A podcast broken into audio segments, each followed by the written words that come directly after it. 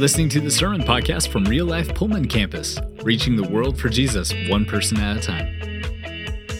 Hey, we are in this series where we're talking about shaping our faith, and we're a couple weeks into it. If you uh, were not here a couple weeks ago when we started this series, uh, I would really encourage you to jump online and listen to that first one so that you have a better reference for what we're going through over the next several weeks. Because in that first uh, opening uh, of sermon of this series, we talked a whole bunch about. Um, kind of what we're going to walk through as a church this idea of helping each other grow uh, in our spiritual formation, our spiritual workout plan, if you will. And so we talked about this idea of the core four, and the core four is all about developing our inner personal spiritual growth, like personally growing as a Christian. Has to do with these four disciplines that are in this core four uh, analogy in our little diagram that we went through a couple weeks ago. And those core four disciplines were text, prayer, worship, and fasting. And we talked a little bit about what those are, and we kind of we we used an idea like the job of text is, the job of worship is, and then we talked about how we were going to unpack those in the weeks to come. Okay, and last week Aaron talked about prayer. This week I'm going to talk about the text. And the text of the four disciplines is really the one that's non negotiable. Not to say that I would encourage you to try and grow as a Christian without any of the others, but if you don't develop a discipline of reading God's Word and taking God's Word into your spiritual diet, then um, you're going to be off track, right? You're going to have a hard time understanding who God is and what his plans are and where to find him and all of these things. And so, if you were to only focus on prayer, like if that was your only discipline, you never really spent time in the Word, you didn't worship, you didn't fast, you just really talked to God a lot. The challenge is over time, your prayers will start to be shaped by your own uh, circumstances and your own kind of selfishness, and it starts to become a lot about you talking to God about you and not really much you learning about God. That's just kind of human nature, how things work. So, if that's the only thing you ever did, it wouldn't be a great route. Just like if worship was the only route you ever went for kind of trying to grow personally as a Christian, if worship was the only discipline you had, it wouldn't be a great route either because you'd start to find that your worldview, like what you think about the world and what you know about God, would be shaped by the lyrics of the songs that you were hearing or singing, not so much shaped by God's word. They could be, but you wouldn't know right? Like if that was the only thing you did, it wouldn't be, an, it wouldn't be a great way to grow.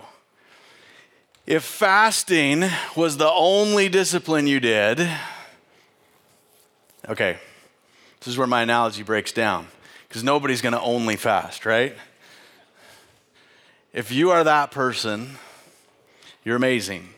But if you if fasting was the only thing you did, if that was what you focused on, you didn't spend time in God's word and you didn't worship and you didn't pray and like you really just fasted, the challenge with that even is that it, it, your motives can get mixed up and you could begin to even get off track where you're the reason you're not eating or doing things could be for the wrong reasons. Body image issues, health issues could come into play like fasting even in and of itself if it was the only thing you did, isn't a great route to grow. And yet, this core four, these four disciplines we're talking about, are the disciplines that we need to develop, the exercises we need to learn how to do so that we can grow personally as Christians, right? The text of all four of them is the one that we would say is just non negotiable. For us to grow in an understanding of who God is, we need to know what His Word says about Him. And in the text, there's all sorts of things that we can learn. Like we said, that the job of the text is to give us knowledge, right? Say knowledge. The job of the text is to give us knowledge. And so there's all sorts of things we can learn from God's word, right? God's word teaches us about human history, it teaches us about uh, our human nature, it teaches us about right and wrong and sin and salvation, and it teaches us about um, events that have happened throughout the world and wars and famines and all kinds of things that have happened. But most importantly, God's Word, the text, teaches us about God. The most important thing we'll learn from the discipline of being in God's Word, spending time reading God's Word, is that we're going to learn about God. First of all, we're going to learn about who God is. This is in your notes, and I just want to rattle through a couple of things with us together this morning. You're going to learn about who God is. In Genesis, you learn that God is a creator that he made everything the heavens and the earth, the, the birds of the air, the fish of the sea, the uh, men and women, that he made us in his own likeness and image, that God is a creator. The next thing we learn is that God is a God that loves his creation. He loves the people that he made in his own likeness so much that he was willing to go to any length to make a way for us to receive forgiveness for sin and salvation. And so it says in John that he would send even his only son to make a way for us to have forgiveness for our sin. What else do we learn? We learn from James that it says every good and perfect gift is from above, coming down from the Father of the heavenly lights, who does not change like shifting shadows. From James, we learn that God's not a God that changes. We learn that God is a God, the provider of everything good that comes for us, comes from God. That God is a good God, that is a provider God, that takes care of us and looks out for us. What else do we learn? We also learn about where he is at work, right? We learn about where God is at work as we spend time in the text. In Jeremiah, it says, You'll seek me and find me when you seek me with all your heart, where we can find him. Sorry, I skipped one. I love those who love me and those who seek me find me, right? We learn as we dig into God's word that God is not a God that's hard to find right? As we dig in and we spend time in the text, we see that God's not making it difficult. It's not a super secret way to get a hold of him, to find out where to find him, that if we seek him, we'll find him. He, he's, he's eager to reveal himself to those who seek him with all of his heart. Next one, when he's at work. For the eyes of the Lord range throughout the earth to strengthen those whose hearts are fully committed to Him. We see that God is a God who literally is like looking the whole earth over, actively looking for people whose hearts are committed to Him. Like He's looking for all in Christians, all in Jesus followers. And then as He finds them, He is eager to have your back, to strengthen you to come alongside, to spur you on, encourage you. Like, like, like God is looking to help people who are all in for Him. He is at work. We also see that the God who made the world and everything is uh, in it is the Lord of heaven and earth and does not live in temples bu- built by human hands. We see that, that God is at work and amongst us. It's not a, a, God who is in a temple, it's a God that makes himself available and aware and around us and is at work. In Acts, we see that he's not served by human hands as if he needed anything, but he himself gives everyone life and breath and everything else. Like our God is a God that takes care of business, he takes care of us. He is at work giving us life and breath and, and everything we need. Probably the most importantly, what we can learn as we spend time in the text is we learn about what does it look like? How do we follow God? We learned in Matthew that Jesus was walking along the Sea of Galilee and he sees some fishermen and he calls out to them and he asks them to, to drop their nets and come and follow him. It's a passage a lot of us are familiar with. He asks them to come and follow him and he's, he gives them this, this uh, instruction, this uh, promise that he's going to help them learn how to become fishers for men, right? we learn in God's word that if we're going to follow him, one, it's, a, it's a, going to be a process of laying down our plans, what our agenda was, what our goals and hopes and dreams were, and we're going to be transformed by Christ helping us learn how to do the things he wants us to do, to become fishers of men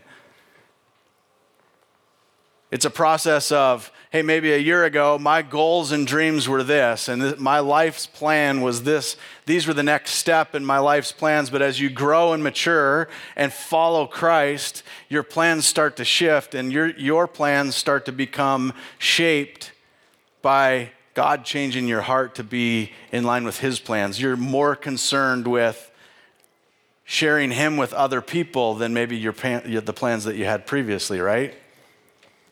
Next one. In John, he, sa- he records what Jesus says. He says, A new command I give you love one another as I have loved you, so you must love one another. By this, everyone will know that you are my disciples if you love one another. And so we see this from Jesus himself, like given this picture of what does it look like to follow him, we see from the text. That, first of all, if you're truly his disciple, it'll be evidenced by your love for him. And as you love him, it, it's easy for you to obey him and love other people. And as you love other people, it becomes a witness and a testimony to people around you that you're his disciple. Like there's this kind of cool circular thing going on that as you follow Christ and you obey him, it's, it's easier to love him. And as you love him, it's easier to obey. And, and, it, and on and on it goes. And as we love one another, it paints this picture to lost and hurting people around us that don't get what God's all about, that there's something different with God's people because God's people really love each other. Through hard times, through complications, through arguments, even when they don't even know each other, they look out for each other and help each other. And people from outside the church and outside of Christianity see things like that and it shapes their view of who God is. Like, if that's what God's like, that's pretty interesting. That, that, I might check that out. As we dig into God's word, we start to learn all about who God is, where He's at work, what He's like, what kind of a God He is. When we don't know what God's word says, we can also get off track, right? We can misunderstand or misinterpret things when we don't know what the text says. There's all sorts of, gosh, you could go on, you could have a whole sermon series for weeks on uh, misquoted texts, taken out of context, misunderstood, misapplied scriptures. Some of the ones that are real common that people hear all the time, people hear all the time about, uh, about money, right? They hear that the Bible says that money is the root of all evil. It's like, if that's true, all of us have got a problem. Because if we've got a pocket full of money or some money in our bank account, we better figure out how to get rid of it, right? Like, if it's the root of all evil, that doesn't sound good. The problem is that's not what the passage says, right? That's not what the passage says. It's a passage that's addressing greed and the love of money. The love of money leads to all sorts of evil, is what it says in its proper understanding. And it's, it's a picture of this idea that when wealth building, savings above all things, like no matter what, you have to have so much money that you'll scheme and plot and try anything to get rich that kind of attitude, that kind of desire and love and, and commitment to wealth building and money that leads to all sorts of evil. And probably every one of us can go, oh, yeah, I've seen all kinds of stories. I've seen news stories. You've seen the American greed and different Ponzi schemes and different ways that people manipulate and lie and deceive other people because their commitment to getting rich far outweighs what they care about anybody else. It leads to all kinds of evil. Another passage that gets taken out of context a whole lot uh, and misquoted uh, regularly is uh, Philippians 4:13, which talks about I can do all things through Christ who gives me strength, or Christ who strengthens me. Right? There are people that say this passage, they sort of claim it as their, uh, uh, you know, throw me the winning touchdown victory. You know, like I can do all things through Christ who gives me strength, right? Like I'm going to get this route and I'm going to do this, or I'm going to do this with the certain run that I've got set up ahead of me, or how much weight I'm lifting, or what uh, activity I'm committing to. Like, or if you're a husband coming home from work and you got a wife and six small children, you're quoting this one all the way to the door, clinging to it, that hoping and praying it's true, right? People pull this passage out of context all the time. It's a passage where Paul was writing to his disciple Timothy, trying to encourage Timothy to help him understand how to like mature and continue to grow as a, as a disciple and to be able to encourage the people that were under his care and that he was influencing and, and discipling. And Paul was in jail, unsure of the outcome of the, the court hearing, that he could be actually put to death for preaching and, and teaching about the resurrection of Jesus. And in those circumstances, he was reflecting on his life and writing to his disciple Timothy, and he was talking about how he's learned to be content in all things, like whether he had a lot of stuff and things were great and going awesome, or whether things were going terrible. Like he's learned how to be okay and more than okay. Like he's learned to be good at all times because no matter what his circumstances, no matter what was going on in his life or what his future held, he knew he could face up to anything because of the strength that Christ gave him. It's a whole different picture when you start to kind of get the in your mind's eye the imagery of the story that's going on of this guy that's had this superhero life of Christianity that has been beaten and abused and persecuted and tortured and literally gets up, beaten and bruised and bloody, and comes back to town to keep talking to the people about Jesus that just beat him up and sent him to the edge of town. And he's like, I, I'm in no matter what. And I'll persevere because of the strength that Christ has given me when we don't know what God's word says, we also don't know what it doesn't say. You follow me? When we don't know what God's word says, we also don't know what it doesn't say. As we're talking about the discipline of the text, the, the goal isn't to give you a magic formula to read your Bible. You could Google, Dr. Google, and find out thousands of Bible reading plans.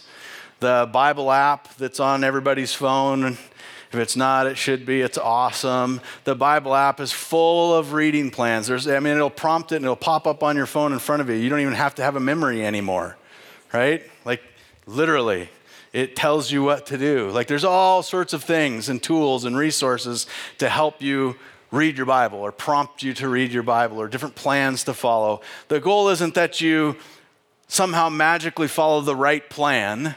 The goal is that you actually just spend time in the text, that you spend time in God's Word.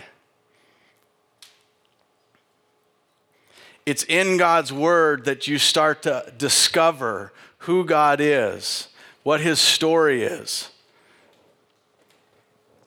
for those of you that have spent time in the Word and have been a follower of Jesus for a while, if I was to go around and pick your brain and say, when, as, over the years, you know, the time that you have spent reading God's Word, like, what's a, what's a theme or what's a big thing that sticks out to you? Probably, although you might remember a lot of things you've learned about God, there's probably a thing that you're like, oh, that was like my first big aha that I really learned about God, or the thing that's really been recurring to me month after month recently, this is what I'm really learning about who God is as I spend time in the Word.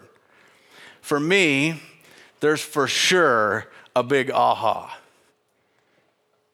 As I became a Christian and started to grow in my walk with Christ, I spent a lot of time reading God's Word. I was in Bible studies and classes and would read on my own, and I learned all sorts of things about God. But one thing really was a challenge for me. I've shared with you guys before that um, my parents were divorced. Uh, when I was seven years old, my dad uh, ended up uh, my mom and got remarried to another gal who had a couple of kids.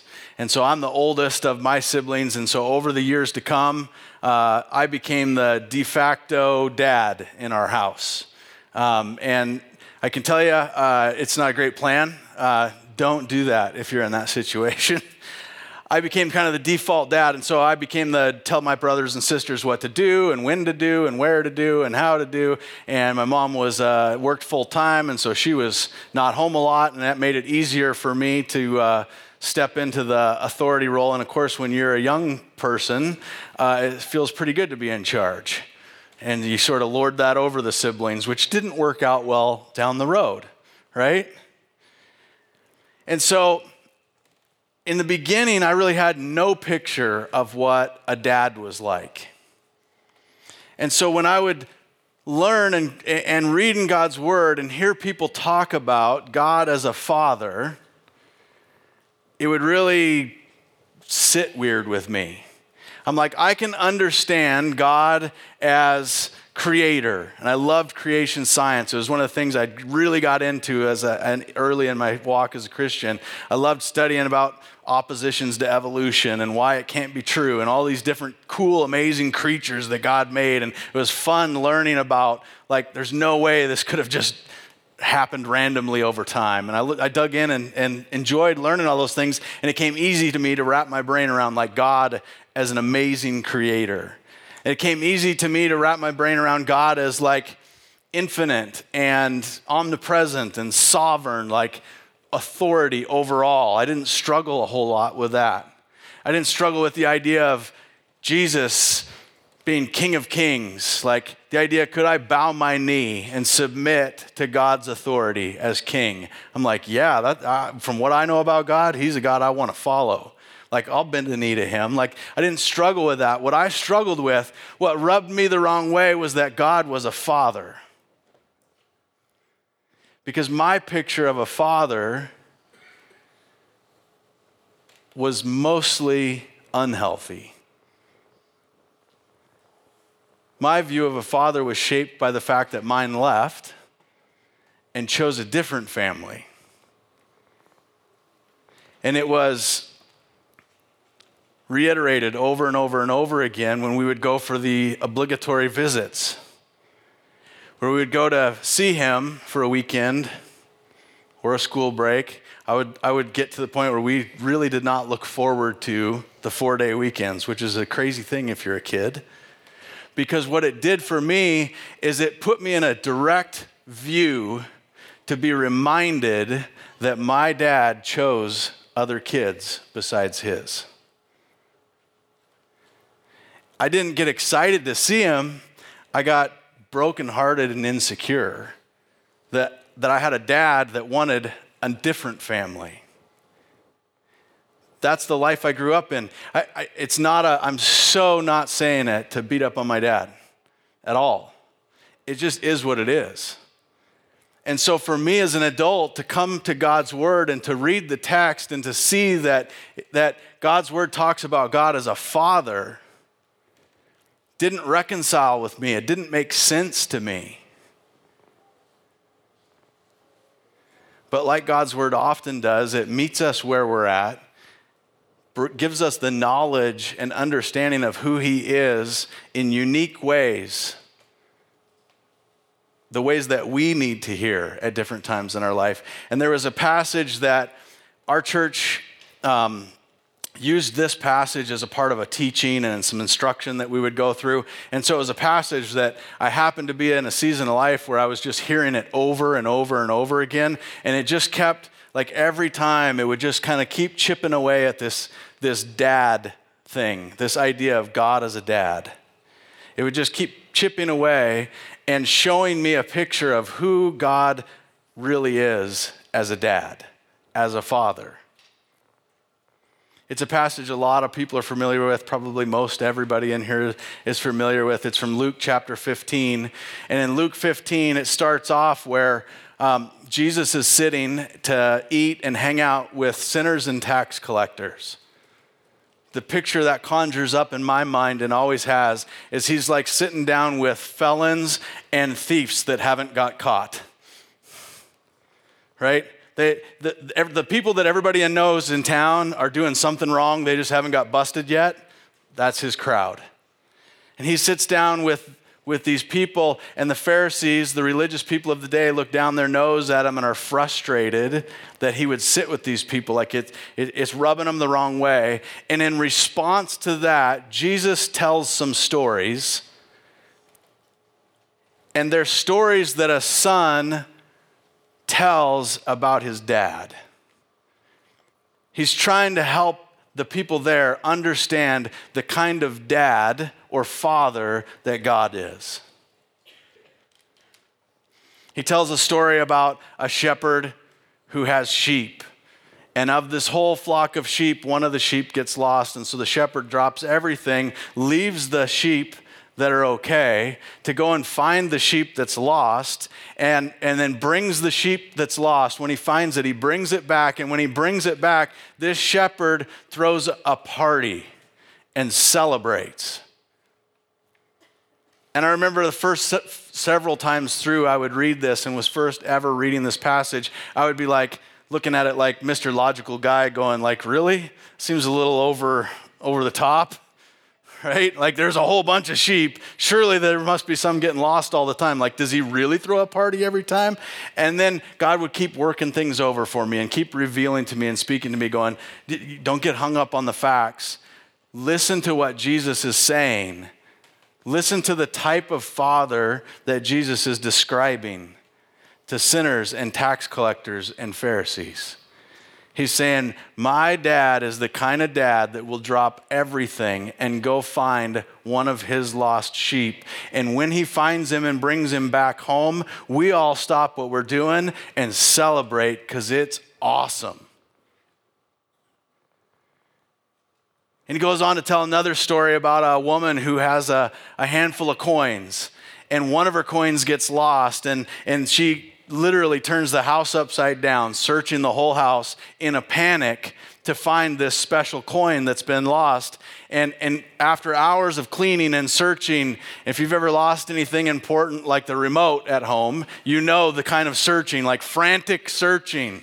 That kind of searching she does. When she finds this coin, she throws a party, she celebrates, she tells people about it. It's a big deal. And you're like, that sounds kind of weird. And if you're looking at the story for face value, it sounds kind of weird. If you're understanding that Jesus was telling people what kind of a dad his dad is, he's the kind of God, the kind of father that when he finds one of his treasured people, one of his special coins, that had been lost, he celebrates.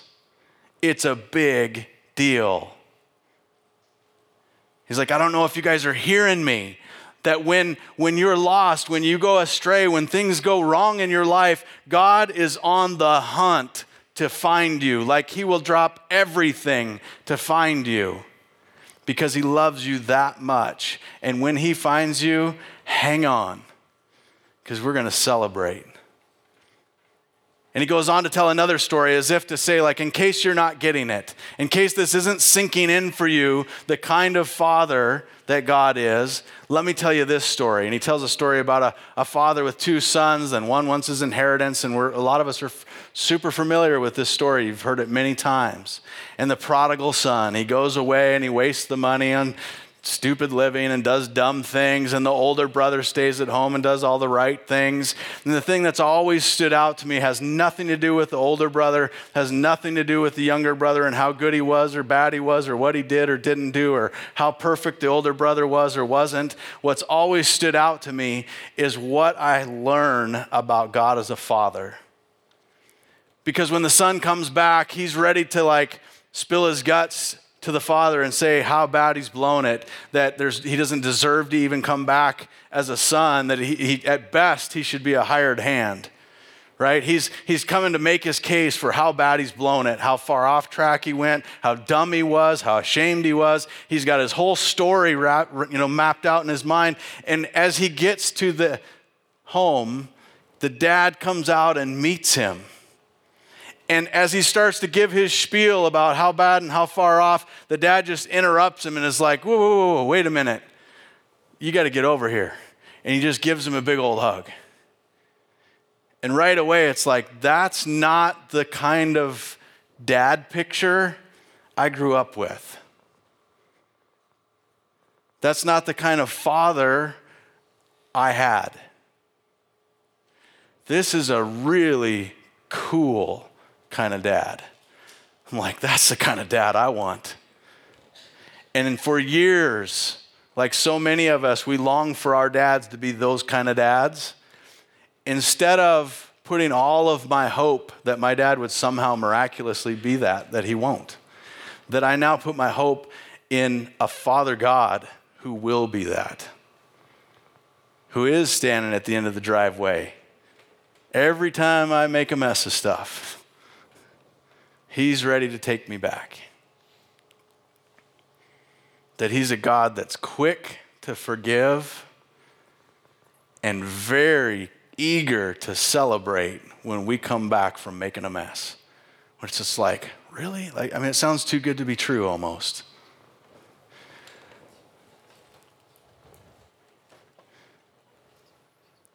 For me, digging into God's Word, spending time in the text, I learn all sorts of things. There are all kinds of things I learn. Getting to go on the Turkey trip and walk the text with Aaron. I learned all kinds of things. I'm excited to get to go to Israel. And I'm going to continue learning and growing in my understanding of God and who He is and what His history is and all of those things. But when the rubber meets the road and it comes down to the what do I really know? What, what's God really taught me from spending time in His Word? The thing above all things that sticks out to me, for me personally, is that I have a Father that loves me. and is quick to forgive me and picks me, didn't forsake me, that would go to any length to find me when I am an idiot. And so, as you spend time in God's Word, as you dig in and you mine the text and study and read, I know that God will be faithful to show you the things that you need to know about him and his people and his nature and who he is and what he's like. And it may be very different than what stuck out to me, but we'll only know if we go there. If we actually take the time to develop the discipline to get in and spend time in God's Word. With that in mind, we're going to switch gears and take communion together this morning as we wrap up. So, as they serve communion, remember at Real Life we have an open table. And that means that anybody that wants to celebrate the death, burial, and resurrection of Jesus is welcome to have communion with us. We would love for you to take it. Um, just hang on to the elements when they get passed out, and we will take communion together as a family in a couple minutes.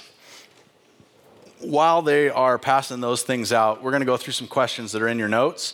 They're also going to be up on the screen. And what we're doing through this series is our home groups are kind of shadowing the sermon series. So if you're in a home group, your discussion is going to be built around what the sermon was about Sunday to help you kind of like dig in and take this to the next level in a smaller group of people that can really discuss stuff. So here's some questions that you'd be talking about this week in your groups.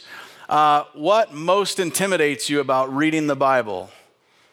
Like, that's probably something that a lot of people have a thought about, have an answer for. So, as you dig in in your home groups, you get a chance to start developing intimacy with each other. We talked about that a couple weeks ago. As you reveal real stuff about yourself and they reveal real stuff about them, you get to know each other on a whole new level. A question like that will help you get there. Next one. Who do you talk to about what you're reading?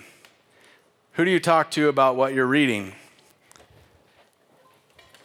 One of the challenges is that a lot of times we spend time in the Word, but we don't plug in and connect and talk to anybody else about it. So, who do you discuss what you're reading with? Next one. What could someone learn about you if they opened your Bible and flipped through it? if somebody grabbed your Bible and flipped through and started seeing all the notes and highlights and chicken scratches and hieroglyphics, what would it tell them about you?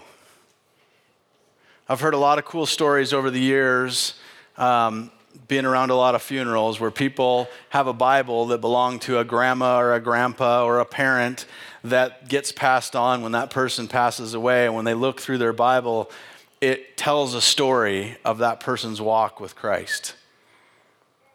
You get to see it's a little bit like seeing a window into somebody's soul. Like what was what passages were really important to them? How do you know? Because they underlined them, circled them, and then they came back years later and there's a different color over them again. And you're like, that must have really meant something to them, right? What would somebody learn about you if they looked through your Bible? Next one. How can we help each other cultivate this discipline? So when it comes to spending time in God's Word, it's not about a perfect reading plan or the magic formula. It's just about actually doing it, right? Just actually sitting down and spending time reading God's Word. How can we help each other? We, this group, is kind of hard to do.